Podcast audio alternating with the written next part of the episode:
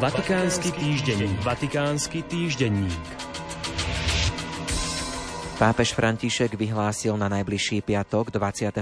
októbra deň modlitby, pôstu a pokánia za mier, ku ktorému pozval aj iné kresťanské denominácie, príslušníkov iných náboženstiev a všetkých, ktorým leží na srdci mier vo svete.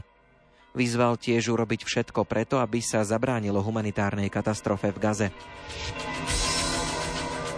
Vatikán si pripomenul 45 rokov od zvolenia svätého pápeža Jána Pavla II.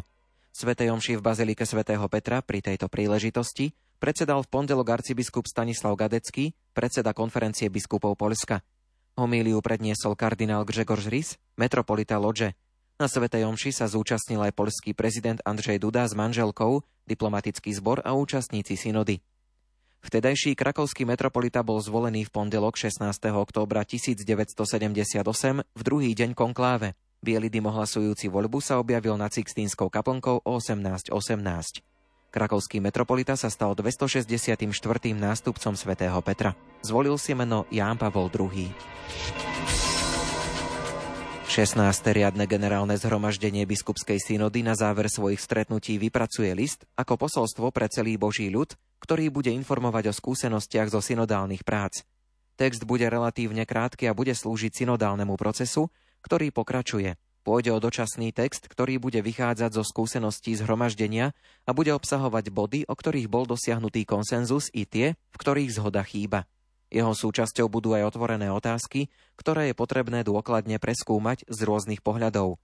Kanonického, teologického i pastoračného a overiť spolu s Božím ľudom.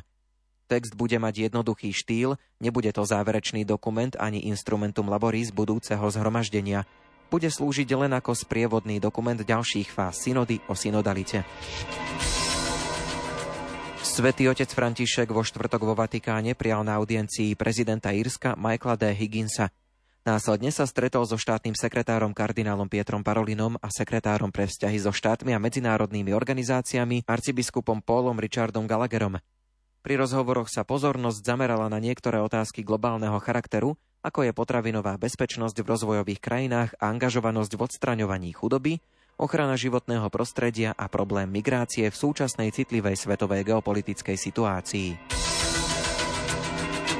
Vatikánsky týždenník. Vatikánsky týždenník.